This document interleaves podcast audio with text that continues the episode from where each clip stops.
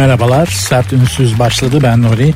Twitter adresim sert unsuz sonunda da iki alt tire var. Sert unsuz sonunda da iki alt tire var. Tweet atın istiyoruz. Ben hani uzun zamandır değil sadece neredeyse bir hafta bir buçuk hafta falan oldu galiba.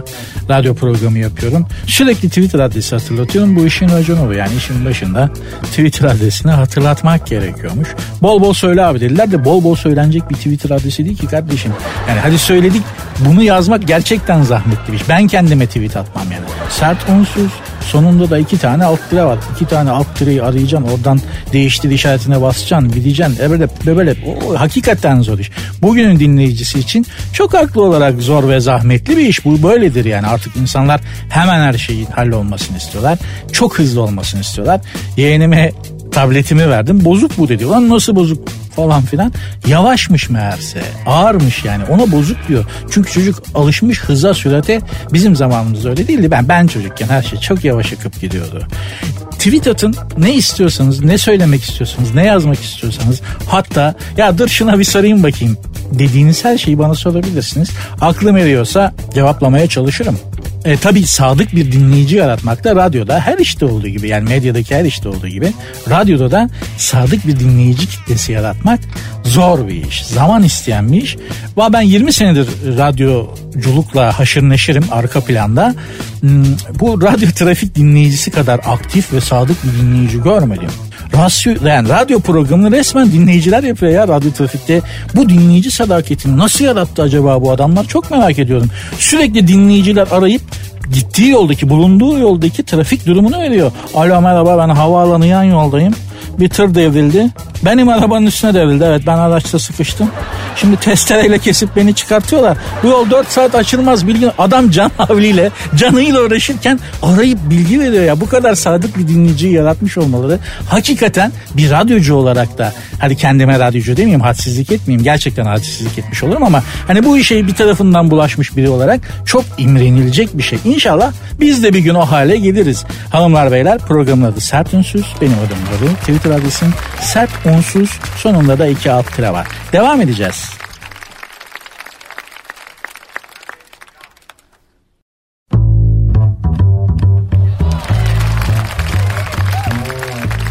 Geçen akşam Twitter'dan bir mesaj attım program sırasında. Dedim ki dostlar programda bahsetmemi istediğiniz bir konu varsa lütfen tweet atın bana tweet yazın. Aklım eriyorsa o konudan size bahsedeyim o konuda bir şeyler söyleyeyim.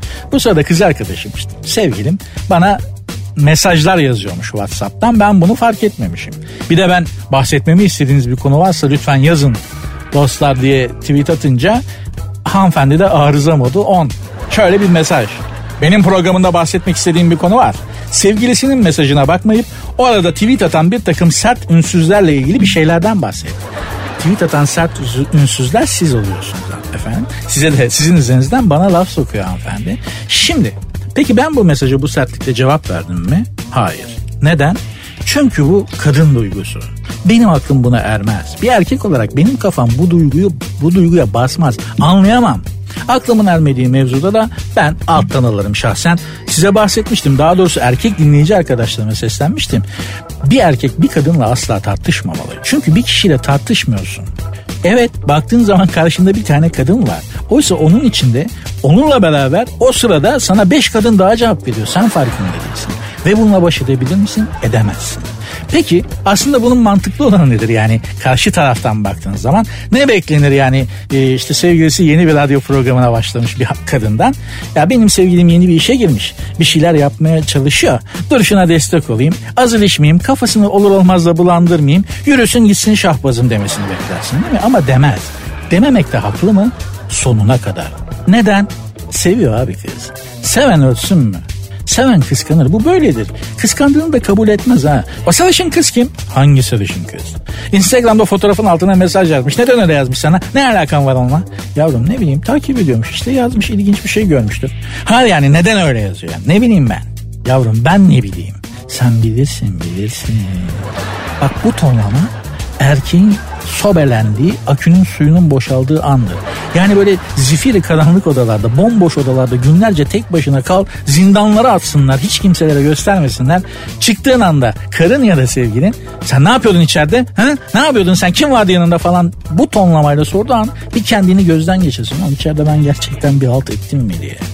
Öyle ama yanlış yani. Şimdi kim o kız? Ne bileyim ben farkında bile değilim. Sen eşeğin aklına niye karpuz kabuğu düşürüyorsun ki?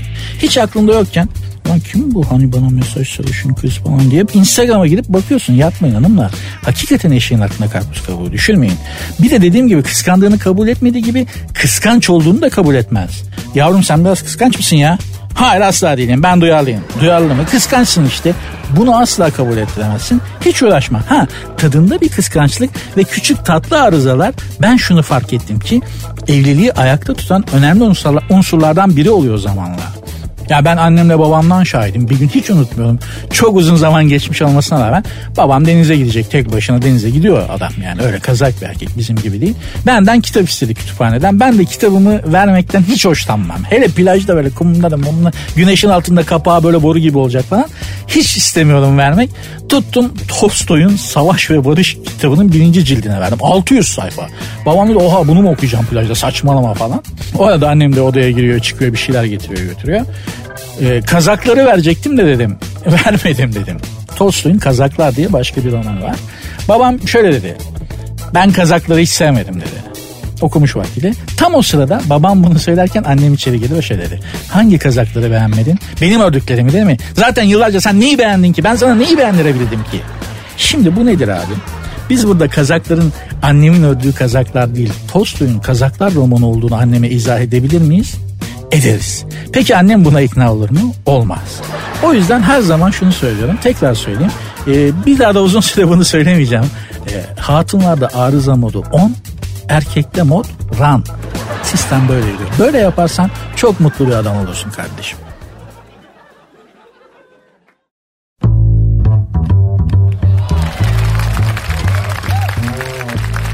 Sert ünsüz devam ediyor. Ben Nuri. Twitter adresim sert unsuz iki alt tire. Sert unsuz sonunda da iki tane alt tire var. Uzun zamandır etrafımda bir Bitcoin muhabbeti dönüyor. Yani, yani çeşitli coinler var. Bitcoin var. Ya bunu söylemem doğru mu? Reklama giriyor mu bilmiyorum ama işte bir sürü coin var. Bunların muhabbeti dönüyor. İşte Jat coin'e girdim, Zat coin'i aldım, Jut coin'den çıktım acayip kazandım diye. Önce bu muhabbeti yapanlar etrafına bana pek ilişmediler. Yatırım deyince çünkü benim tek güvencem yastık altıdır abi. Altındır, dolardır, borsadır ben hiç onlara girmem. Nakit kraldır. Ben öyle düşünüyorum. Bu huyumu bildikleri için de gerçekten çok fazla ilişmediler. Sonra böyle ufak ufak başladılar. Abi sen girdin mi diye. işte bir şey coin'e. Önce böyle ufak ufak sormaya başladılar. Girmedim dedim. Sonra ısrar etmeye başladılar. Sen de girsene bir tane coin alsana falan.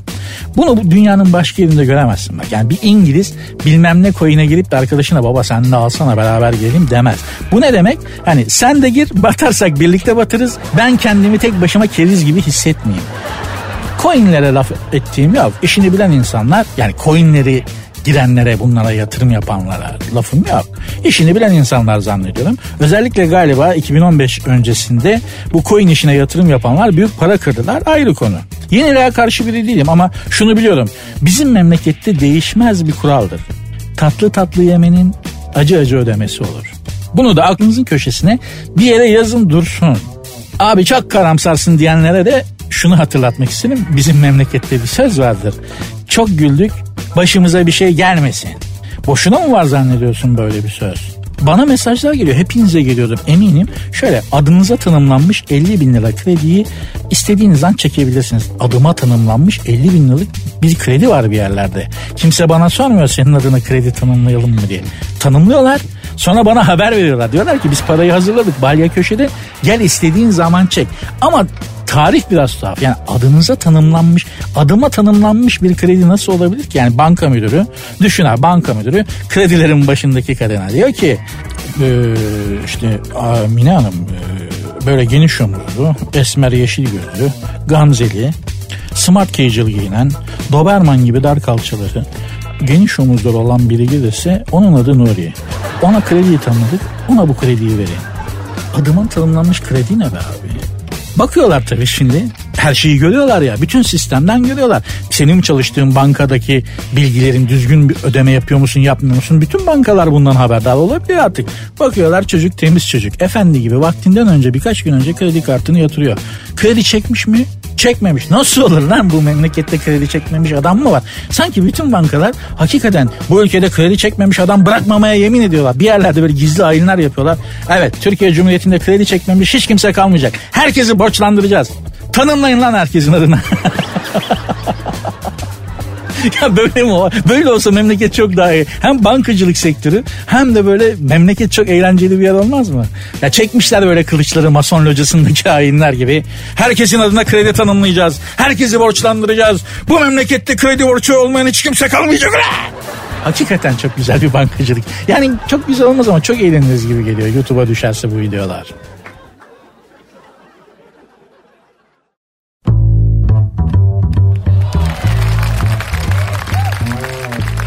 Sert Ünsüz devam ediyor ben Nuri. Twitter adresim sert unsuz sonunda da iki tane alt var. Sert unsuz yazıyorsunuz sonunda da iki tane alt tire koyuyorsunuz. Bütün bunları yapmaya zahmet etmişseniz eğer artık ne isterseniz yazın. İstiyorsanız saydırın fark etmez. Helal olsun ben de o kadar krediniz var. Sharon Stone bilenler bilir vaktiyle hatırı çok sorulmuş bir kadındır kendisi. Şimdilerde çok rüzgarı yok. Travmalarını kaleme almış. Ben de buradan Sharon Stone'a seslenmek istiyorum. Buradan Los Angeles'a. Ya sizin yüzünüzden bizim yediğimiz travma Sharon Hanım. Biz travmamızı kimlere anlatacağız? Sizin yüzünüzden yaşadığımız travmayı. Sharon Stone kim? Genç arkadaşlarım belki bilmiyorlardır. Temel İçgüdü filminde oynayan kadın aktrist. Şimdi tabii Temel İçgüdü deyince akla bir şey gelmiyor. O filmde bir sahne vardır. O sahne şimdi benim burada tarif edemeyeceğim bir sahne. Ha bugün artık çok masum. Ondan iki kat cesur sahneleri bugün bizim televizyon dizilerinde bizim şeftali suratlı kızlar oynuyorlar.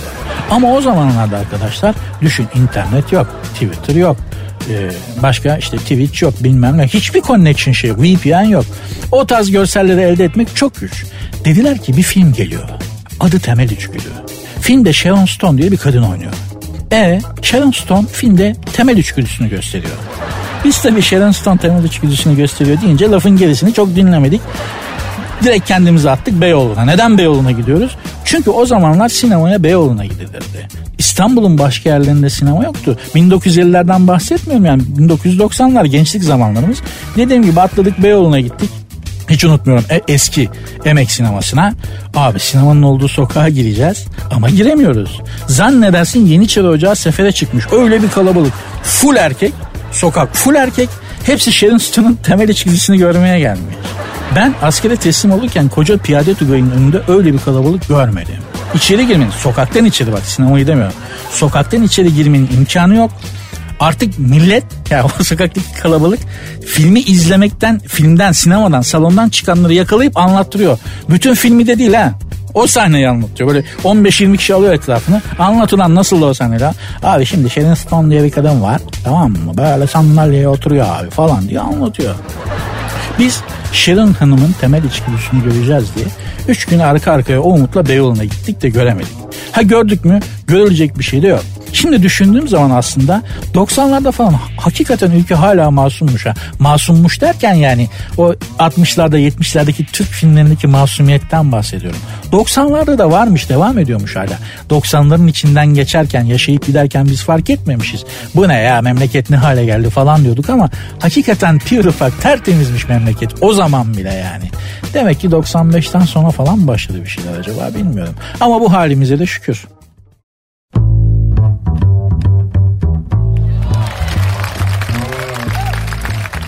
Hiç gerçekten ünlü, çok ünlü biriyle tanıştınız mı? Dünyaca ünlü biriyle.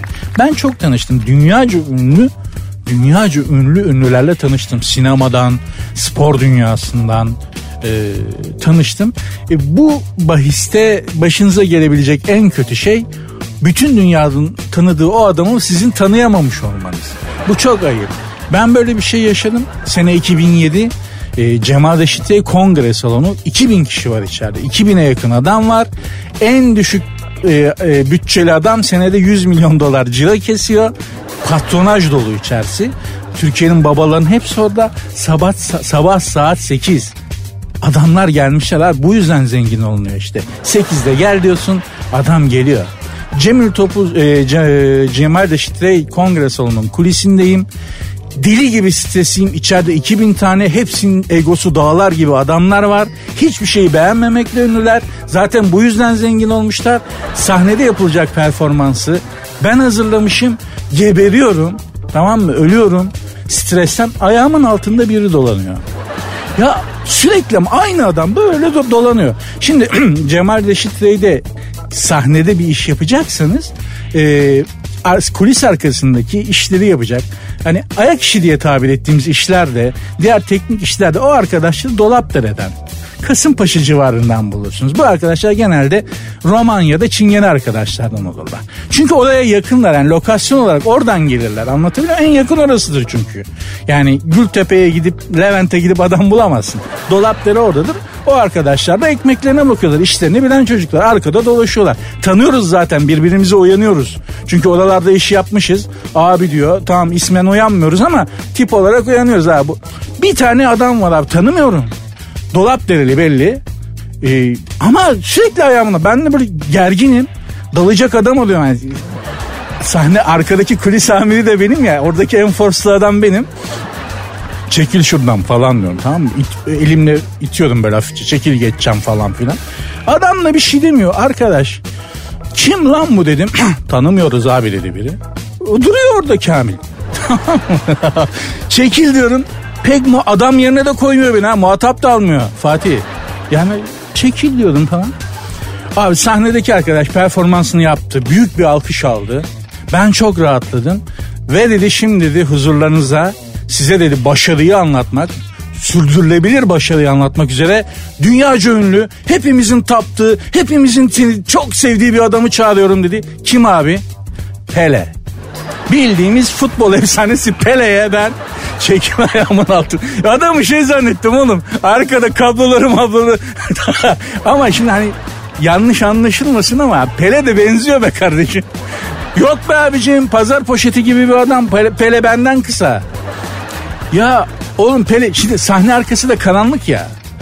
Pele de e, şey e, Brezilyalı olduğu için esmer bir abi.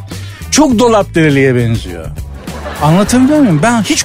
Abi sabah saat 8 Harbiye Cemal Reşit Rey salonunun kulisinde denk gelebileceğin ünlü isim say 100 tane desem birine Pele demem lan. Abi Pele'ymiş adam ya. Pele çıktı. Konuşmasını yaptı bir baktım kulise toplar geldi. Futbol topları Pele'ye imzalatacaklar. Tabii ben o kabadayı çekil ayağımın altından diyen ben yüzümde böyle bir satışsa e, abi bana da bir imza diye. Şimdi Pele'nin fo- imza atıyor ve fotoğraf çektiriyor ya herkes de böyle gülerek çektiriyor. Bana böyle Moskov gibi bakıyor fotoğrafa bakıyorum. Nefret etmiş herif benden. Ama abicim hakikaten ben de haklıyım da. Sabah saat 8'de ne işin var lan? Sen Pele'sin mi oğlum? Hani gel tamam gel Cemal Reşit'e gel. E, Türk patronlara konuş ama ikide konuş abi. Sabah 8'de seni beni kralı getiremez oraya ya. Ben Pele olacağım da. O yüzden ünlü de ünlü gibi davranacak abi tanınmak istiyorsa. Anlatabiliyor muyum? Sabah 8'de ayağımın altında ne işin var? Geriliyorum sinirden. Peleysen peleliğini bil oğlum.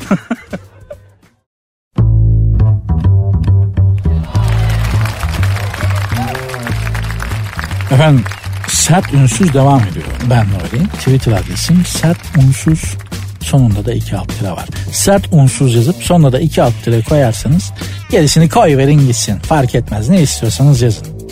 Rapçi Lil Nas X diye bir arkadaş varmış. Lil Nas X adı. Tabanında insan kanı olan spor ayakkabıları üretmiş kendisi. Şimdi vaktiyle böyle şeyler yapanlara ya da aklına böyle şeyler gelenlere sen hiç dayak yemedin mi evladım diye sorarlardı. Şimdi sorsan tepki çekersin şiddete mi meyillisin falan diye. Hayır sen hiç dayak yemedin mi demek aklını başına topla. Saçmalamaya devam edersen her an dayak yiyebilirsin demektir. Bir zamanlar terbiye sistemi böyleydi. Şimdi tabii ki dayak merak bunlar kötü şeyler yani. Fakat ayakkabılar hemen satılmış. Yani tabanında insan kanı olan ayakkabılar 60 saniyede satılmış. Bir dakikada ve bu rapçi Lil Nas X arkadaşımız 60 saniye dolmadan daha tam bir dakika olmadan 6 milyon lira kazanmış. Tabanında insan kanı olan ayakkabılardan.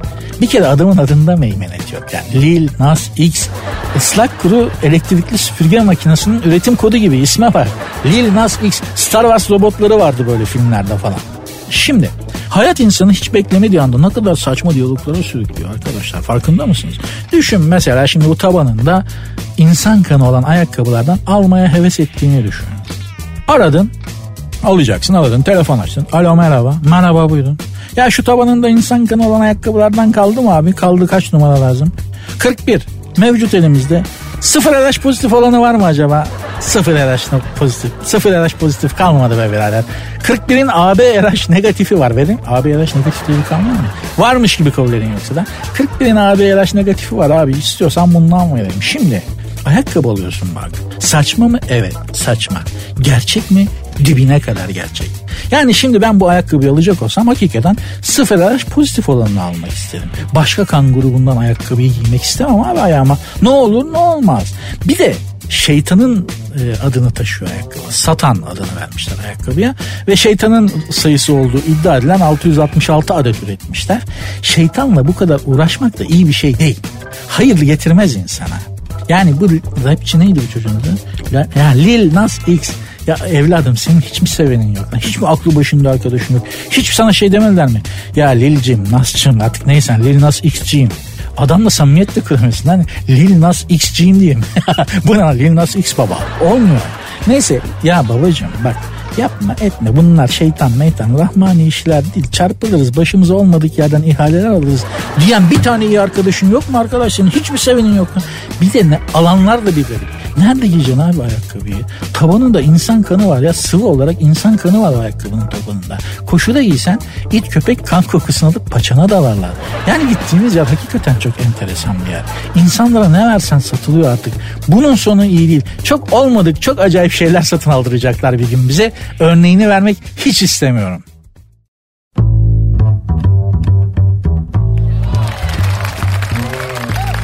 Sert ünsüz devam ediyor. Ben öyleyim. Twitter adresim. Sert unsuz sonunda iki alt tire var. Abi sık sık Twitter adresi ver. Bu işte yenisin. Bol bol Twitter adresi ver ki millet tweet atsın işte sadık dinleyici yarat falan gibi bir takım radyoculuk teknikleri bana angaje ettiler. İşte ben de o gazla sizlere Twitter adresimi sürekli veriyorum. Sert unsuz sonunda da iki alt tire var. Radyoya gelirken program için önümde bir çift yürüyordu karı kocalar mı yoksa sevgililer mi bilmiyorum. E, tartışıyorlardı. Kadın adamı bir şeyle itham ediyordu. Adam da bunu inkar ediyordu sürekli olarak. Şunu düşündüm. Hakikaten biz erkeklerin kullandığı bir tane inkar yöntemi var. Sonsuz inkar yöntemi denir buna. Şimdi böyle tanımlanmış olarak bil, bilmiyor olabilirsiniz. Erkeklere sesleniyorum. Sonsuz inkar yöntemi nedir? Böyle bu tanımla bilmiyor olabilirsiniz ama ya, ya yaratılıştan Allah bunu bize kodlamış. Bilmesen bile metodik olarak bundan haberdar olmasan bile bunu kullanıyorsun. Sonsuz inkar yöntemi şu. Yani Allah göstermesin işte sevgilin seni yanına başka bir kızla yakaladı tamam mı? Sonsuz inkar yöntemini devreye sokman gerekiyor. Zaten başka hiçbir şansın yok yani. Hayatta kalmak istiyorsan Zambezi'de yakalanmışsın açık alanda aslana. Yanında da başka bir ceylan var. Mümkün değil bu hayatta kalman. Sonsuz inkar yöntemine sığınacaksın abi. Ne o? Yani geldi işte yakaladı senin yanında başka bir kızla sevgilin. Kim bu kadın diye sordu. Hangi kadın? Bak bu soğukkanlılıkla. Hangi kadın? Yanındaki kadın. Yanımda kadın mı var? Bu kadın kim diyorum. Kim kim? Ve bunu gerçekten bu soğukkanlılıkla yapman lazım face to face yakalandığın zaman afacanlık yaparken sonsuz inkar yöntemini kullanırsın. Telefonda eğer hanımefendi arıza yapıyorsa karın ya da sevgilin e, gereksiz imajinasyon yükleme denen bir yöntem var bir inkar yöntemi. Arızayı dindirmek için bunu kullanıyoruz. Tek tek izah edeceğim sakin olun. Mesela açtın telefonu işte hanımefendi arıyor yenge arıyor. Ya Insta'da sürekli like'ladığın kadın kim? Benden önce onun resimlerini like'lıyorsun falan filan. İşte açtın telefonu böyle bir şey. Sen de gerçekten bir afacanlık yapmışsın yani. Şimdi düşünelim abi. Arabada gidiyoruz. Telefon çaldı. Hanım arıyor, sevgilin arıyor vesaire. Kim o kadın? Seni biriyle görmüşler. İşte kim o Instagram'daki kadın? Ee, sürekli like'lıyorsun. Benden önce onu like'lıyorsun vesaire. Belli bir yere kadar sonsuz inkar yöntemini kullanıyoruz arkadaşlar. Hayatım ne kadını? Bak soru bu. Ne kadını? Hangi kadın demeyeceksin. Hangi kadın olduğunu anlatır oradan çıkış yok. Hayatım ne kadın diye cevap vereceksin. Neden? Soru o kadar saçma ki. Hayatım ne kadını? Mantığa aykırı. Kadıncağızın beyni o kadar saçma bir soruyla karşılaştığı için bir an durup render yapmak zorunda kalır. Bir es olur orada hemen devam edeceksin. Ya zaten köprü yolunda trafikteyim. Var ya şehitler köprüsünün altından bir Rus tankeri geçiyor. Yok böyle bir şey. Buradan bakınca bacası çapacak gibi 10 dakikadır ona bakıyorum. Polisler de yolu kesmişler biri geçecek herhalde. Ya polisler de ne kadar genç artık sünnet çocuğu gibiler falan. Bak ne yaptık? O ana kadar kafasında tek bir imajinasyon olan kadının kafasına yüzlerce imajinasyon yükledik. Alakası olmayan. Kadının kafasındaki imajinasyon şuydu. Kim o kadın? Yüzü olmayan bir kadın var kadının kafasında ve senden bunun cevabını istiyor. O yüzü doldurmanı istiyor. Ona bir kimlik vermeni istiyor. Aklında tek bu soruyla seni aradı. Sen ona bir sürece şey yükledin. Şehitler Köprüsü'nün altından geçen büyük Rus gemisi, geminin köprüye çarpma ihtimali, yoğun köprü trafiği, gencecik trafik polisleri. Tek imajinasyonun kafaya bir sürü gereksiz imajinasyon yükledikten sonra ben ne diyorum sen ne diyorsun lafı değiştirmez dese de fark etmez. Kafanın birinde Rus tankeri, genç polisler, köprü trafiği falan var. Ne yaptık? Kendimize hareket edebileceğimiz bir alan yarattık hanımefendinin kafasında artık bir senin hareket edebileceğin, e, kendini savunabileceğin bir alan var. Oradan yürü korkma, merak etme. Kadının öfkesi Jenga gibidir. Jenga diye bir oyun var ya böyle hani e, şeyleri tahtadan blokları tek tek çekiyorsun düşürmeden falan böyle düşürmemeye çalışıyorsun. Düşüren yanıyor. Kadının öfkesi aynı Jenga gibidir abi. Tek tek çekeceksin. Yavaş yavaş söndüreceksin. Acele etmeden indireceksin. Oya gibi işleyeceksin bunu. Biliyoruz da konuşuyoruz. Değirmende artmadık mı sakalı?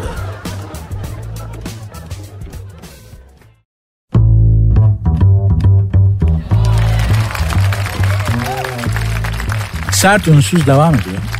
Ben Nuri. Twitter adresim sert unsuz sonunda iki alt tire var. Aslında radyoculuk bu kadar yavaş konuşulmaması gereken bir meslek. Artık radyocular diye gidiyorlar. Ben biraz daha yavaş konuşuyorum. Niye? Kafa yavaş çalışıyor abi. Konuşmanı beyninin hızına uyduramazsan olmaz. Mantarlarsın. Bak biraz hızlı konuşmaya başlayayım. Dilim, da, dilim dolan. Bak, bak, bak, bak, bak biraz hızlı düşündüm. Biraz sonra ne diyeceğim diye düşündüm. Alıp gitti beyninizin hızına uymazsa diliniz hayatta sürekli mantarlarsınız. Demet Akalın e, yakın arkadaşı Esra Balamir'le barışmış. Demek ki önceden bozuşmuşlar. Instagram üzerinden bozuşmuşlar. Demet Akalın da bir tek benle bozuşmadı. O da tanışmıyoruz o yüzden. Ama Beşiktaşlılık kadrosundan bir torpilim olurdu Demet Hanım'ın gözünde. E, o da benim gibi hasta Beşiktaşlı çünkü. Oradan yürür kalbini alırdım. Şimdi Demet Hanım'la Esra Hanım yani bu iki kadın. Kadın deyince sorun yoktu değil mi arkadaşlar? Kadın diyebiliyorduk. Bayan diyemiyorduk. Bayan deyince kızan hanımlar oluyordu. Tamam. Bu iki kadın Instagram üzerinden tartışmışlar. Catfight'ın da tadı kalmadı hakikaten yani. Catfight, catfight'lar da sanala kaydı o tadı vermiyor. Ben bir iki tane catfight'a şahit oldum. Hafazan Allah diyorum. Allahümme ya dafi. Yani Allah bütün erkekleri tartışan iki kadın arasında kalmaktan korusun. Çapımızı aşıyor. Yoksa hanımları küçümsemek için söylemiyorum. Tam tersi. İki kadının tartışması bizi çok aşan bir şey. Bizim çapımızın çok üstünde bir şey. Ki ben alenen catfight'a şahit oldum. Tamam şiddet kötü de ne erkek kadına ne kadın erkeğe ne kadın kadına sana hepsi başlanır. Her türlüsü kötü. Ama hani bu bahiste de kadınlar acayip. Ya bunlar üstelik benim gördüklerim, ya benim gördüğüm catfight makam mevki sahibi beyaz yakalı kadınlarda. İkisi de GM'ye, genel müdür yardımcısı, holdingin lobisinde o pahalı mermerlerin üstünde bir daldılar birbirlerine. Hani e, şeyden en sert kavga, en korkunç kavga hamal kavgasıdır. Yani hiç şahit olduğunuz mu bilmiyorum. Hamallar çok ağır yükler taşıdıkları için arkadaşlar Herkül gibi adamlardır yani. Tokatı koyduğu zaman pekmezi akıtırsın. Ağzın burnun bir tarafa gider. Hamal kavgaları çok vahşidir. Gerçekten acımadan girerler birbirlerine. Arada kalırsan nüfustan kaydın düştür. O derece serttir. Hamal kavgası bile bu hanımların kavgasının yanında anaokul aktivitesi gibi kalır. Yanlış anlamayın. Bu hanımların ikisi de çift anadal yapmış kadınlar. Okumuş kadınların içinden de bambaşka kadınlar çıkabiliyor. Allah esirgesin. Hepsi birer çiçek, hepsi birer kelebek, hepsinden ne diyeceğim, nasıl alttan alacağımı şaşırdım. Kadın konusu o kadar hassas ki keşke buna girmeseydim. Cat fight'lar olmasın. Kadınlar kadınlarla, kadınlar erkeklerle, erkekler kadınlarla, erkekler erkeklerle. Sonra hepimiz bahçıvanlarla iyi anlaşalım, güzel güzel anlaşalım. Tatsızlık olmasın, ağzımızın tadı bozulmasın.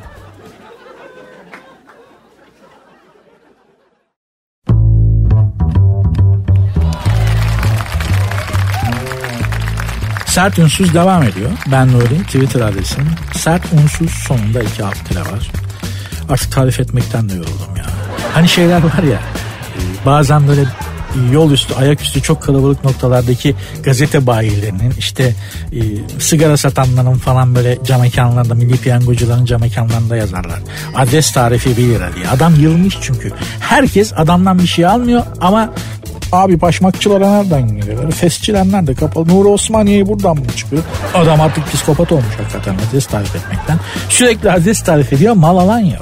İster istemez yazıyor ya.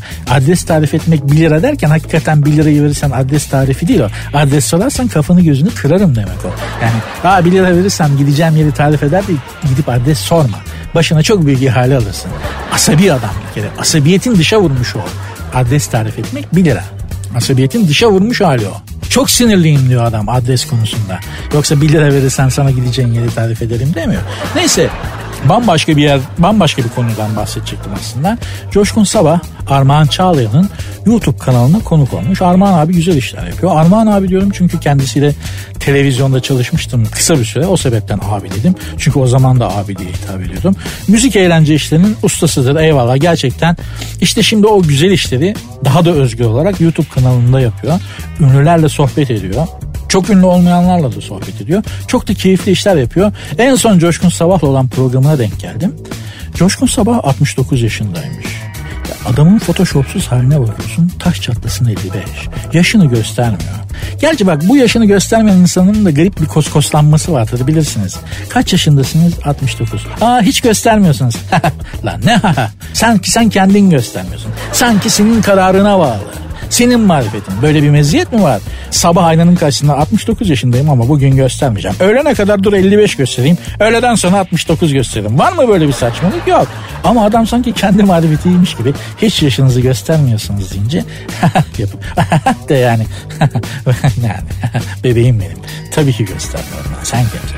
Ama Coşkun Sabah Hani marifet mi diyorum senin marifetini Allah nasip etmiş. Sana böyle bir genetik miras vermiş. Göstermiyorsun yaşını. Göstermeyen Allah sen gö sana kalsa sen göstereceksin. Ama Coşkun Sabah gerçekten kendi çabasıyla da göstermiyor. Aradaki 14 seneyi nasıl kaybetmiş peki? 30 senedir anti-aging yapıyormuş ki 30 sene önce gerçekten anti-aging diye bir şey yoktu. Saygı duyalım. Adam dinç kalmak istiyor. Çok hiç problem yok. İşte takviye ilaçlar falan alıyormuş. Doktor kontrolünde tabii. Kanını yurt dışına yollamış. Orada tahlil ediliyormuş. Ama burada, yalnız burada tahlil laboratuvarı mı yok? Niye yurt yani? CERN laboratuvarında mı bakıyorlar abi senin kanına? Burada da tahlil laboratuvarları var işte yani. İlginç. Neye bakıyorlarmış yurt dışında kanın? Hormon dengelerine bakıyorlarmış. Ben bu hormon dengesi lafını duyunca bir durdum. Şimdi adab-ı muaşeret kaidelerini zorlamadan, edep ve hayal sınırlarının dışına çıkmadan hormonlardan konuşalım istiyorum. Hormon mevzusu şu. Her insanda iki tür hormon var. Kadın hormonu, erkek hormonu. Erkekte de bir miktar kadın hormonu var. Kadında da bir miktar erkek hormonu var. İlginçtir. Erkeklerdeki erkek hormonu yaş ilerledikçe azalıyor. Peki ne oluyor o zaman? Her erkek bunu ölçebilir tahlil yaptırmadan. Bana oldu mesela bir ara. Belgesel izliyorum böyle evde. 3-4 günlük bir Thompson ceylanı var. Çok tatlı, çok şeker bir şey. Otluyor yavrucak. Bir leopar çıktı, tak ceylanı aldı yedi. Abi ben bir ağla. Aniden bana bir ağla geldi. Nasıl aldım? Yani leopar beni yese o kadar ağlamam. Olur olmaza gözün sulanıyorsa beylere sesleniyorum. Olur olmaza gözün sulanıyorsa belli ki hormon dengende bir oynama var. Oradan anla. Ama fazla da kur, kurcalama. Fazla kurcalamak da bu hormon işlerinde çok hayırlı sonuçlar vermiyor. Benim bodybuildingle kafayı bozmuş bir arkadaşım vardı. Çocuk fit. Böyle ama yani kendi görünümüyle kafayı bozmuş. Böyle sürekli gömleğinin bir tarafını zaten pantolonun bir tarafını çekiştiren adamlar vardır ya. Vücuda takmış herif. Duruşa takmış yani. Oğlum iyisin, fitsin, kalem gibi çocuksun. Gitme bu işin üstüne bu kadar diyorum. Bir gün geldi böyle. Şaftı kaymış çocuğun. Ne oldu neyin var hasta mısın dedim. Yok abi maymun ormanı yaptırdım da kendime dedi. Maymun ormanı? Neden maymun ormanı yaptırdın oğlum manyak mısın? Abi bu maymun ormanı acayip geliştiriyormuş vücudu dedi. Ama nereye geliştireceği belli değil. Nasıl? Yani ellere vurursa eller büyüyor. Artık nereye denk gelirse. Sen nereni geliştirmek istiyorsun kısmetse dedi. Abi göğüs kafesim dar öyle seninki gibi geniş bir göğüs çatım olursa diye şey ettim dedi. Sonra görmedim. Neresine vurdu maymun hormonu bilmiyorum. Ama büyük ihale alabilirsiniz bu hormonlarla oynamaktan. Her şeyin dengesi kendi kendine buluyor. Merkez Efendi öyle demiş ya. Her şey merkezinde diye. Hakikaten her şey merkezinde. Kendinizle çok fazla kurcalamanın gereği yok.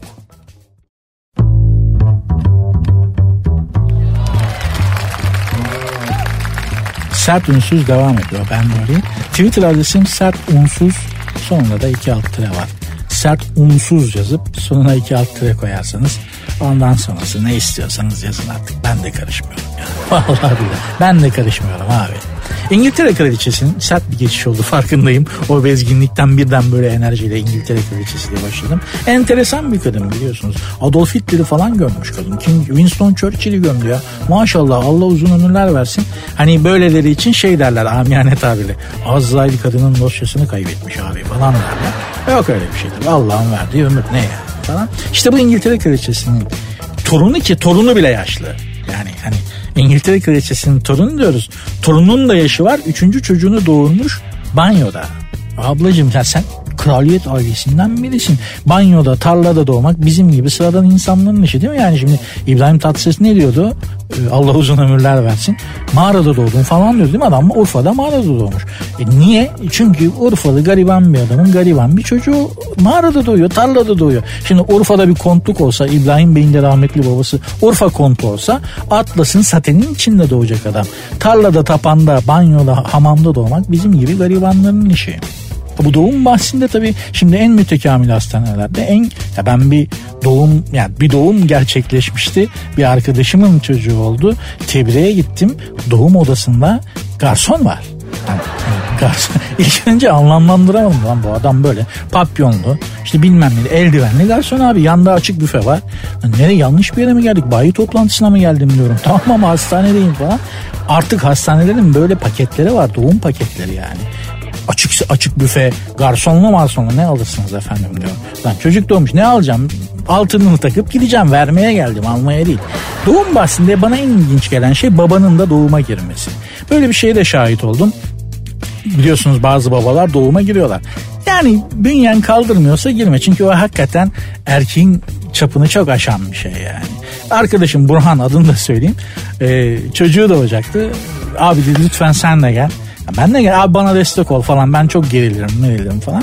E doğuma da girecekmiş. İyi gittik. Bu doğuma girdi. Ben doğumhanenin kapısında böyle baba gibi ben kaldım. Ben de gerildim yani dışarıda tamam mı? Ben, doğumun benimle alakası yok. Baba gibi ben tur atıyorum dışarıda gerildim. Neyse doğum gerçekleşti. O suratı hayatım boyunca unutmayacağım. Çocuğu doğmuş doğumhanenin kapısından çıktı bu.